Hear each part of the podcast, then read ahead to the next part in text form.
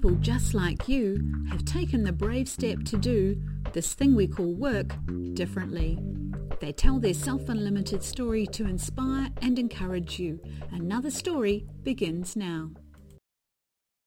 Today, it's my great pleasure to be speaking with Elisa. Welcome, Elisa.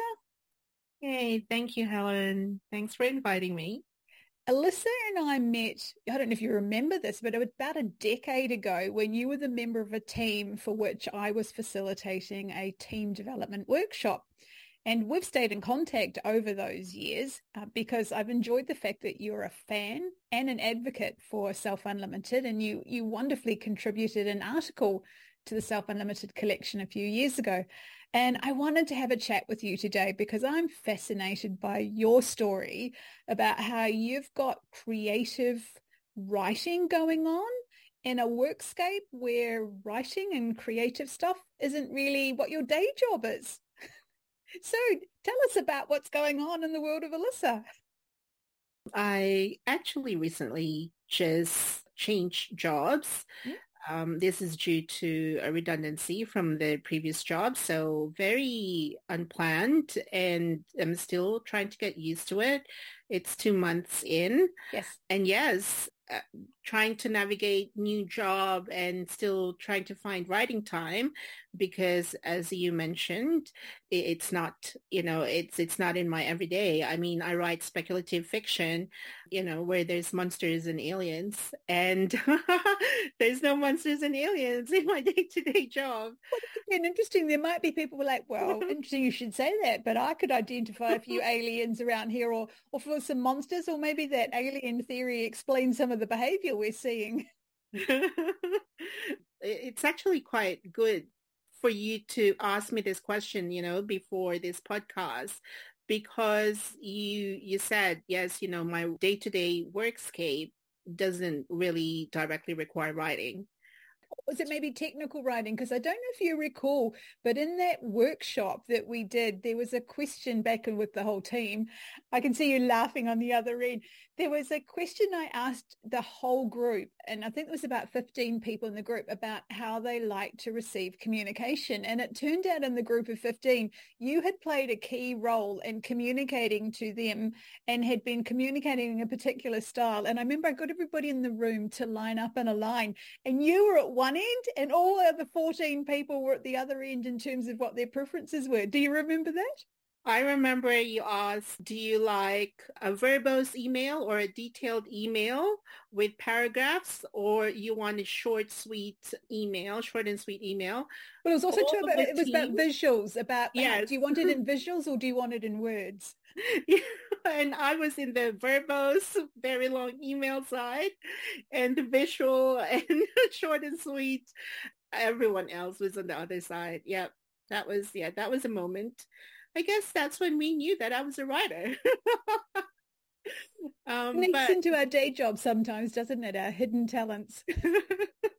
I guess I've always liked stories and narratives, and yeah. it might not be directly related to what I do during the day, but in terms of how I gather, you know, what I do to kind of have my day-to-day job feed my writing and then my writing helping feed my day-to-day job as well. So it's kind of like, you know, that symbiotic relationship because now on my day-to-day, I have to negotiate, I have to try and influence um, different groups of people and I use my storytelling skills mm. to try and do that. Uh, would, would it be fair to say too, the people that you're influencing are in a product development, technology, technical yes. type of space? So they're not people who are like, yes, I love the arts, bring it on. No, not at all. Definitely mostly technical people who talk cloud and databases and APIs integration, computer code. Uh, they're, they're very, very, structured, much... black and white thinking, don't really yes. need imagination in this Yes, but you know, even even those groups of people, their sense of wanting to be a hero or wanting to be a rock star yeah, can be yeah, drawn true. upon to try and influence. Yeah. So I also recall in the time that we've known each other, you've always been somebody who would do something more in your workscape, that your workscape was always broader than just the day job that you had. And at one point it was kind of an entrepreneurial thing where you were looking at developing a product. What was the switch and what happened around the switch that it became writing? That you decided writing was this other thing you wanted to give time to, creative writing? I think it's always been there. And the time, time just wasn't one of the things that I put as rules, you know, yes. for, mm. for my day to day. But that's a really, really big learning mm. through mm. the pandemic, you know, pandemic period where a lot of us have realized, oh, if we had time, this is what we would have done. Yes. A lot of people bake sourdough. I started writing. So Were you not um, writing before the pandemic? Do you associate the pandemic as the creating the context in which your writing could come into greater consideration? Yeah, I, I, well, whenever I would catch a train, I would always try and write and I would get frustrated because I didn't finish something or I had an idea and I lost it um, because mm. there'd be a work call or something like that or something else would ris- distract me. But yeah, during COVID just gave a little bit of that time to really yes. sit down for blocks of time and also gave me the resources to actually study creative writing. So I did study creative writing yes. um, in open universities. It was the course, I think, in University of Liverpool that I did for one semester. And yeah, since then I have studied different courses in writing and different angles on which yes. type of writing. And yeah. it's not just been studying, you've been producing writing that's been published too. Yes, I never really thought I would be someone wanting to publish right away. I thought it would be something where oh, I'd study for ages, just like, you know, studying technical things, you know, it takes a while. But yeah, that's the amazing thing about the creative process. It can be a very instant feedback loop or it can be a long feedback loop depending on, you know, your choice. And mm. yeah, I kind of dipped my both feet in the water and said, yeah, okay, I'm going to be brave and um, submit to different publishers and had a few works published, mostly poems mm-hmm. and yeah, a short story about the not too distant future. It won a prize in a writer's competition. Yeah. So that I read that story and I just thought it was so clever because I read a lot and I read a lot of science fiction. So sometimes I'm that kind of person like, yeah, I kind of figured out where this was going. And you surprised me. I, I, I got a surprise. There was a twist and I'm not going to give any more information. I can put a link to the story, but there was a point where like, oh, you got me, Elisa. Good one. oh, that's so great to hear. Particularly because it was a short story form. And I think in a short story, you don't have a lot of words that you can have to set up the situation and then to have the story go on a kind of journey and at a point that you build a certain expectation to be able to then twist it. Maybe I shouldn't have even told people there was a twist. yeah. Uh, well, yeah, that was really, really fun to write. Definitely and definitely COVID writing. and so have you been doing more writing recently? Um, not recently because as I mentioned, I started a new job and yeah, it, it's taken a lot of my mental energy for yeah. the past two months. So I've been in this new role for two months. So going back into managing technical delivery teams. Mm-hmm. So yeah, and it's a new industry, industry that I've never worked in before. So definitely uh, needs a lot of my concentration for that more than nine to five. Because as you mentioned, you know, um, my workscape isn't just a nine to five, but also the downside of that is I don't also let go after five o'clock. And yeah, so that's been like that for the last two months. But yeah, no, I'm looking forward to having a little bit of one day, one of this weekend to write. Um, Is that how you do it? Because you're a mother with teenage children. How how do you kind of fit it into your world? This writing thing you mentioned about being on a train previously and catching yeah. some time then. If I was to kind of look at a week of Elisa, not maybe now where you've got the challenging job situation, but going back, where would writing literally fit into the week? Yeah, I have to be really creative. It was either between 10 p.m. to 2 a.m. at mm-hmm. night or I'm waking up early in the morning after my because I do meditation and yoga in the morning and then yes. if there was inspiration I'll do a quick writing and then yeah on the train keep writing again but that was the before times and where does um, the inspiration come from everywhere. Mostly work. I write a lot of characters about work. Actually I love this. Being my creative writing and my day-to-day isn't direct related but for me, it actually is because the way that I build relationships and wherever I work, it really, really depends on the values, you know, my own values and the kind of people I want to meet. And I love it being in a new job, meeting all these really cool people. So the other day I was having coffee with this woman. Her role is called content strategist. I have no idea what she does. So I ask her for coffee. I love that curiosity about you. I think that's probably something that's really great for the product delivery work you do, but essential for the creative writing. yes. Well. So we just had coffee and then I asked her how she got into this work. What does she actually do? And then as it turns out, she used to work for publishers and she loves speculative fiction. And then we just started talking about our favorite writers, Ursula Le Guin, N.K. Jemisin, Margaret Atwood, and we were just gushing, you know, over, mm. you know, this writing. And then she asked me for my work. So I shared with her the story that you already read. So yeah, so I'm like, oh, okay, you know, I'm in this finance corporate organization, but now I know someone who might be able to help me publish. Yay. so, so those kind of relationships definitely, um, yeah, you just, you tend with creative people, you tend to kind of want to embrace the different energies and mm. different vibes. So that's what I tend to do. I, when there's a Friday night drinks or something in the building, I'll go and attend it and just look around and go, oh, who will be the, you know, interesting person to talk to? And yeah, just listen to their stories and then incorporate that to the story I'm writing on it. I've, I've heard of so. being like creative writing activities in the sense of listening to conversations on a public transport and you might overhear a little bit and it's like okay as the exercises you know continue writing the dialogue. And i've not been a creative writer person like that. I write poetry but not stories and i haven't mm-hmm. done poetry for a while. But i do recall at different times when i've had that in the back of my mind and i've been sitting on a tram or a train and listening thinking wow where would i take that conversation? Yeah. Uh, that just is kind of like well my goodness what am I listening to? What's the backstory there?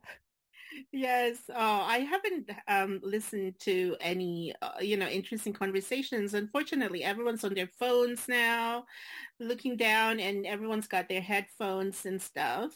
So yeah, I have to go and actually use the conversations I have at work mm. where I can, yeah, I can get to know people. But yeah, there can be interesting stuff happening there too. with little snide comments and you're like, oh, what do they mean by that? mm. Well, I wonder too whether it helps sort of because you were talking about how there's a flow to work and from work with the creative writing whether it has a way of creating a bit of empathy in terms of, oh, so this person, I'm hearing this conversation going on and I heard this snide comment where somebody might be, oh, that's terrible. Somebody shouldn't talk that way with the creative mind oh, I wonder what their story is. You know, yeah. what, what's what's going on in the background. Yes. How did they come to be like this? Why do they think like this about the world? yes, yes. Well, I know one of the fascinating conversations you and I had over time was me actually hearing your true backstory of being a child growing up in the Philippines and the things that yeah. happened to you. And there was a point where I'm like, Oh, wow. I mean, forget the fictional side of stuff. Just the story of Elisa from a fact point of view is pretty amazing, which was, wasn't necessarily for you to share on this call if you didn't want to, but I think it speaks to a way of processing things that go on around the world and having moments to step back and go, okay, so that happened. Uh, what sense do I make of that? What do I want to do with that in the future? And I, I think sometimes our past can be a channel for the stories we might want to create literally in a piece of creative output, but also in terms of thinking of ourselves as humans as a story yeah. that's constantly being edited and written. Yes, definitely. We're all walking stories. I actually, most of my stories were drawn from the past with a little mask of speculative fiction.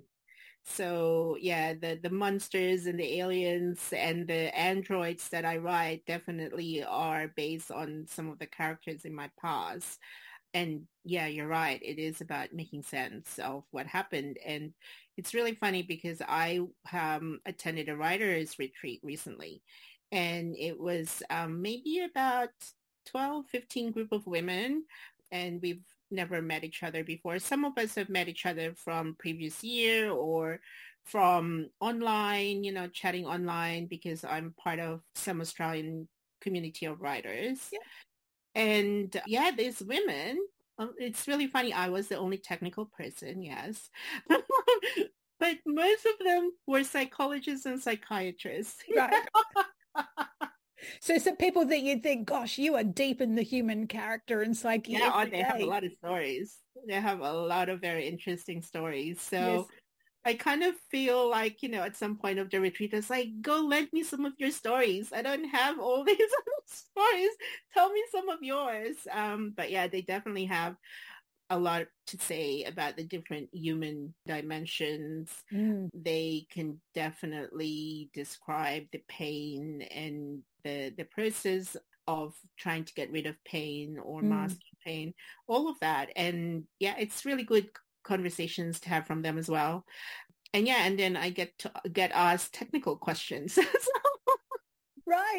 Well, that's one of the things in terms of when we think of the workscape of Self Unlimited, like relationships that mm. people tend to think, oh, the relationships I might need to navigate and maintain are the ones at work. And I think by adding something else in your workscape, like writing, there's other relationships to build and develop. I mean, like you said, there was a crossover point with that conversation with the content strategist.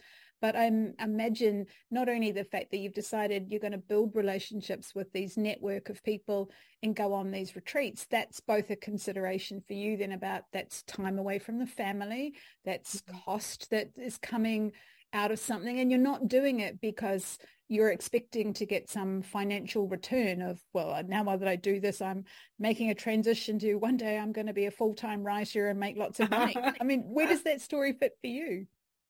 The way that I think about it is that it definitely is an investment on me, on on myself, as I mentioned before, it's all interconnected. You know, whatever I'm learning from these writing retreats, I definitely can find a way to use that in my day-to-day work, but it's self-care.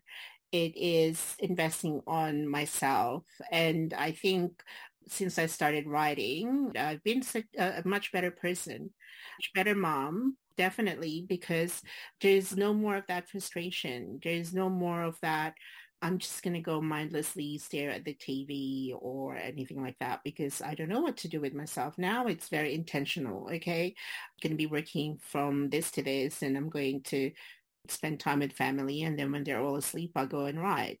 Mm-hmm. So yeah, it's it's more intentional way of living and of course that would then flow into the day-to-day job because mm-hmm. all of my conversations.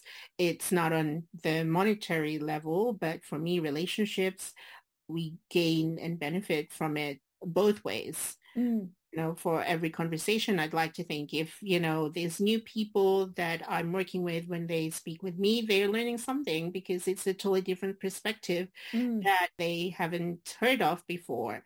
I ask questions that they would not have, ex, you know, expected or thought about because mm. it it was a different perspective and it's a perspective that I would have gained from doing the writers retreat because the psychologists and the psychiatrists group made me think that way. well, just even I think sometimes yeah. diversifying the people that we are yeah. hearing mm-hmm. and seeing with is just great in terms of wow, there's a bigger world out there, and at one level, people are using different words than me, which I imagine in fictional writing is quite useful to think. Yes, I've got this character. What words would I put in their mouth that don't come from me, but also uh, from a how is it that people are seeing the world and interacting with the world in ways that might be, gosh, I never thought that there were people who were doing that or caring about those sorts of things. Gosh, there's something in that for me.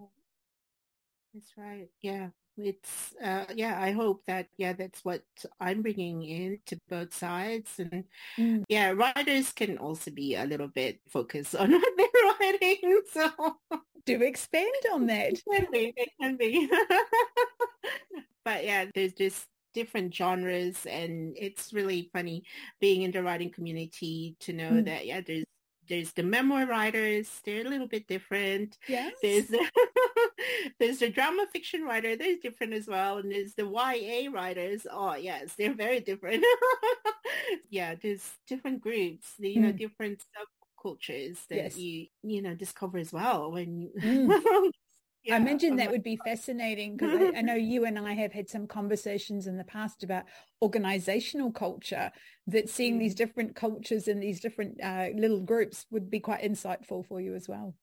Yes, yes, yeah. And yeah, what really drives for those groups it's not just really when you think about it, is it really the common interests or is it more out of the benefit for it? Is it something that what's in it for me kind of thing? Yeah, it's always um, interesting to kind of explore, oh, why are these people all close together outside of being a team? So yeah, I do. I study that a lot when, yes. yeah, whenever I'm joining a new organization. well, you mentioned the phrase speculative fiction, and I've got two questions for you. One, what is speculative fiction? But two, it kind of occurs to me that, as you say, you come into an organization, it's almost like, Yahoda, I have a speculative culture. I'm speculating on what the culture might be and how I might be in this culture. Yes, yeah, that's actually what speculative fiction is we speculate about the future we speculate it's like the what if scenarios yeah and then under that umbrella is the pure science fiction, so very tech focused what yes. if scenarios or uh, different worlds. What if there were humans or other beings in other worlds? What mm. scenario? So they've renamed that speculative fiction. Okay, I wasn't yeah. aware of that. I'm a huge sci-fi fan, both in the mm-hmm. stories that get created that we get seen on television, and also the characters in books. And for me, one of the things that I particularly love about them is the wholeness of a world that you can step into, whether there's a kind of a whole mythology that hangs together in terms of there's a group of people and then there are families and there are friends and there's relationships mm. and these things that they hold to be true that are so far removed from our understanding and being human on the planet. And it kind of creates a situation where I feel like I'm being taken off planet Earth to look back on Earth and see Earth in an entirely different way. Yes. And, and, and particularly when you see humans who are interacting with these aliens who are mm. taking a view of like, well, this is how the world is. And you have to stop and think, no, this is how the world is according to being human. And now there's somebody else I have to maybe establish diplomatic relations with or be neighborly with yes. who thinks nothing like me. There's a really great short story actually by Ted Chiang called What Might Have Happened or something like that. And has been um, adapted into movie and it's okay. called Arrival. Oh, okay. Um, I've seen the movie Arrival, but I didn't realize it was based on a book. It's a science fiction novella called Story of Your Life. Mm-hmm. So that kind of writing where you try and communicate to aliens mm and the ending of it, the way that yes. he explored and exposed that language really definitely shapes the way that we think mm. and shapes the way that we also evolve. Mm. And the way, what surprised me particularly about that story was that we think in a linear time form and it's not only just like oh well we use these words how we think it's like no no there's this bigger thing about how we mm. think about time and our place in time and that movie puts a huge twist on that yes it's beautiful isn't it yeah i do remember in that because i love language and i love words and and one of my minors in my university studies was linguistics and oh, to watch oh, this wow. woman with her linguistic behavior yeah. look at those circles like things being drawn and recognize that that circle with the lines could be seen as a sentence with yeah. vocabulary and syntax. And there's a point where my mind's like, and why not? I mean, that's yeah. one of the things I love about speculative fiction and these sorts of things is it puts a hypothesis on the table of something yeah. that I don't have to necessarily say, is it real or is it not? But what if it was that?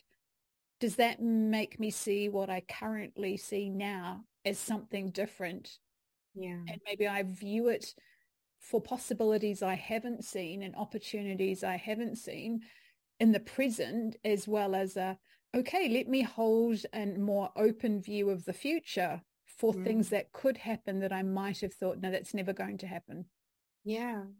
And that's why I like writing it because yeah, mm. it is always that room to grow yeah. you know that room to keep exploring and it's not a black and white thing.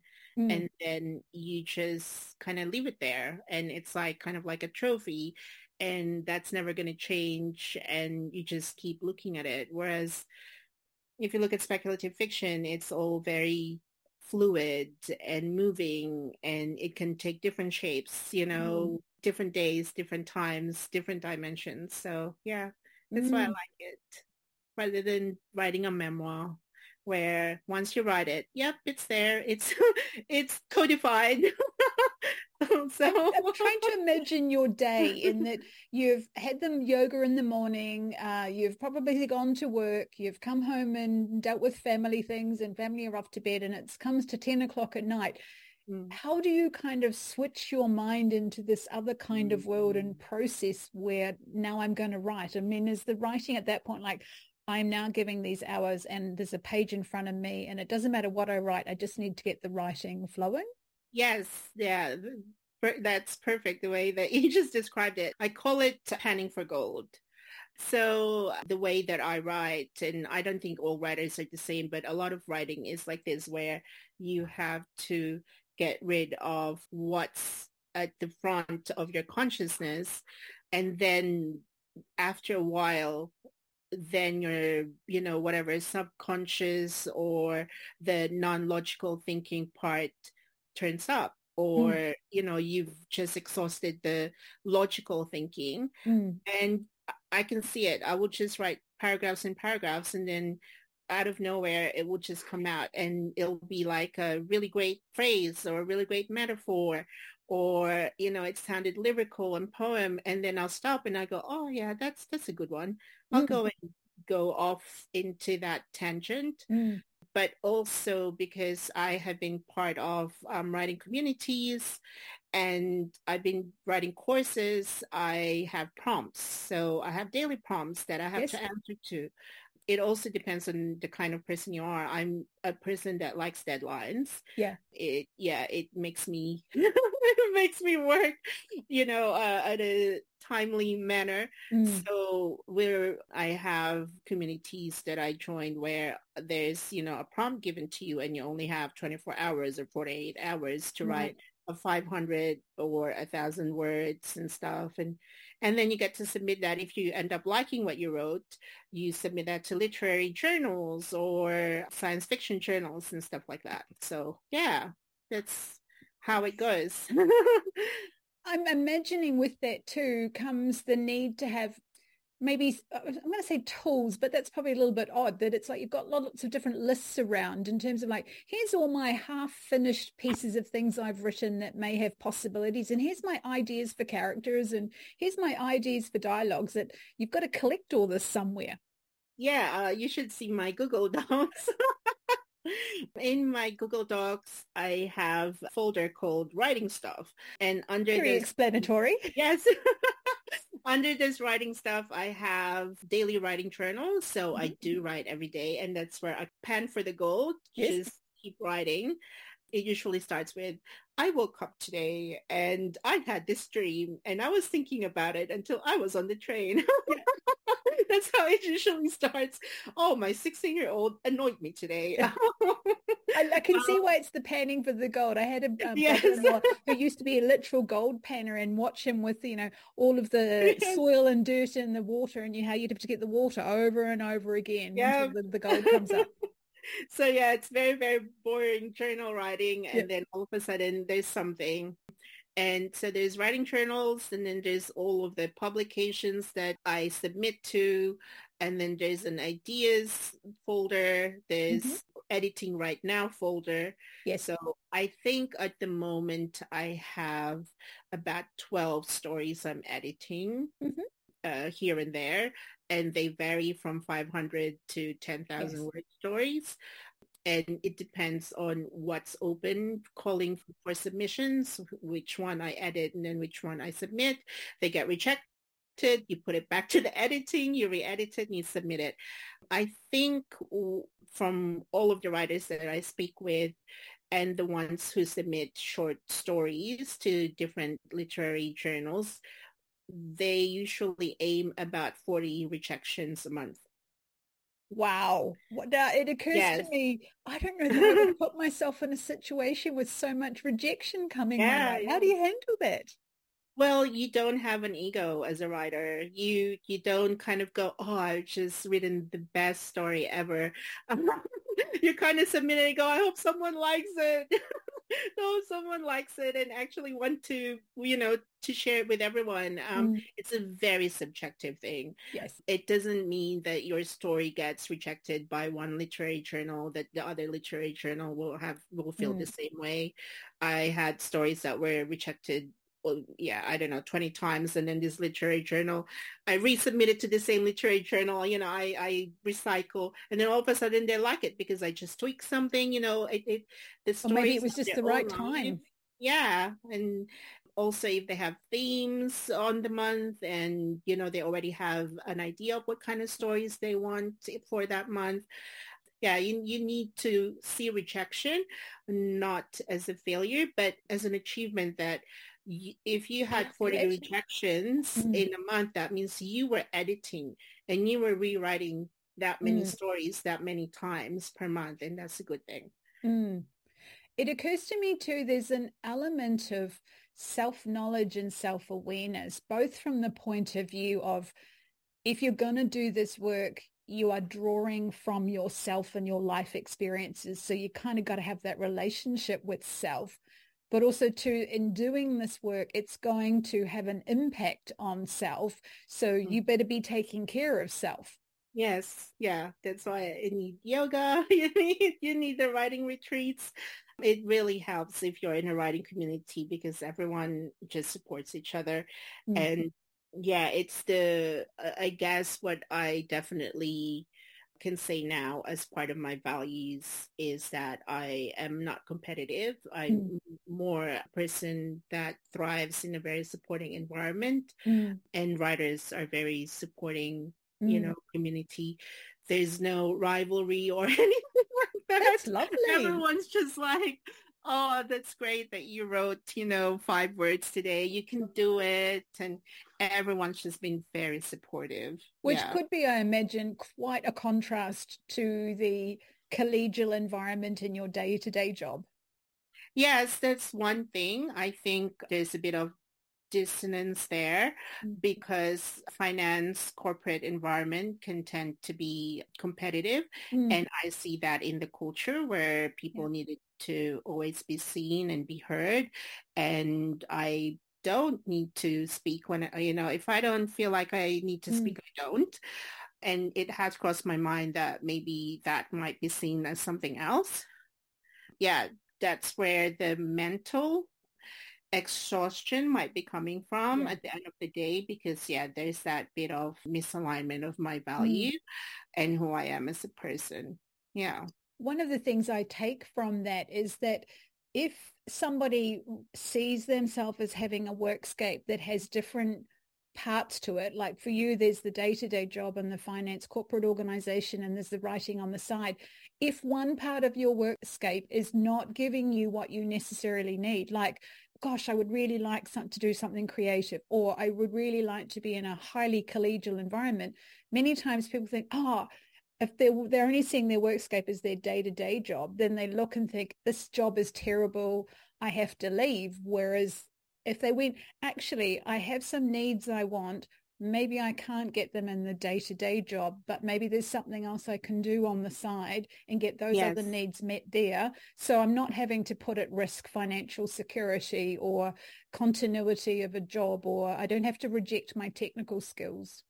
Yes, definitely. It helps there are days where where I'm like, oh yeah, you know, it would be great if I'm if I'm just a writer, but I can definitely see the value in having a workscape outside of the day to day because it gives me uh, a bit more patience in myself mm. and in the situation and it does i don't take things that personally as well. Mm. Because for me, yes, you know, this is my day today. I have other things to do after this. Mm. And yeah, coming back to how a writer would think is that instead of being annoyed at a behavior or a reaction to something, I'll be curious and I'll be like, I wonder why they're like this. And why I might be able to put that in a story. Thank you for that fuel for my creative talents. Yes. so yeah, it definitely helps having something else outside of the workscape. Mm. Yeah, the bigger workscape, as you said. Definitely as we come to a close, if there was somebody who's listening to this thinking, oh, I've always had a little secret wish to do something creative on the side, and I'm maybe a little bit inspired by what I'm hearing from Elisa, what advice would you have for them for making that initial transition to get them going? definitely just get involved. There's the Australian Writers Center. There's a writing community there that can, you know, they can join right away. I know it's really hard. It was hard for me to kind of go, oh, I'm writing. I'm I'm in a course. I'm writing. What now? And those kind of communities are the ones who kind of push me to go mm-hmm. and do something else with my writing. Also figure out what kind of writer, you know, you are. Um, mm when I started writing during COVID times, I thought I was just going to write poetry and I thought I was going to write memoirs. And look at me, I'm writing speculative fiction now. I, I love that because I think some people think until I've got it figured out what I'm going to do, I mm. can't take the steps. And what I'm hearing is you're saying, oh. just find a community of people and start exploring because yeah. even if you did have an idea, chances are that idea could change quite differently once you're amongst that community and seeing what's possible. Yes, definitely. And, you know, what you leaning towards or attracted towards, you know, in terms of mm. writing, it doesn't mean because uh, we love reading science fiction didn't, doesn't mean that that's what you're going to be writing as well. I know mm. in my writing community who love science fiction, but they write romance. But yeah, it's amazing. It, it can be, yeah, writing can be anything. But yeah, I'm quite happy to also provide links to Society of Women Writers, Victoria, Australian Writers Center. Yeah. Uh, there's also a global one called Writers HQ who mm-hmm. help with literary journal submissions. So yeah, okay. I can definitely provide those links if anyone was interested. Great, great. Well, listen, it's been so wonderful talking and hearing all about the story. Thank you. Thank you so much, Helen. It's so great chatting as usual. Workscapes are changing everywhere. For more goodness to change your workscape, visit www.beselfunlimited.com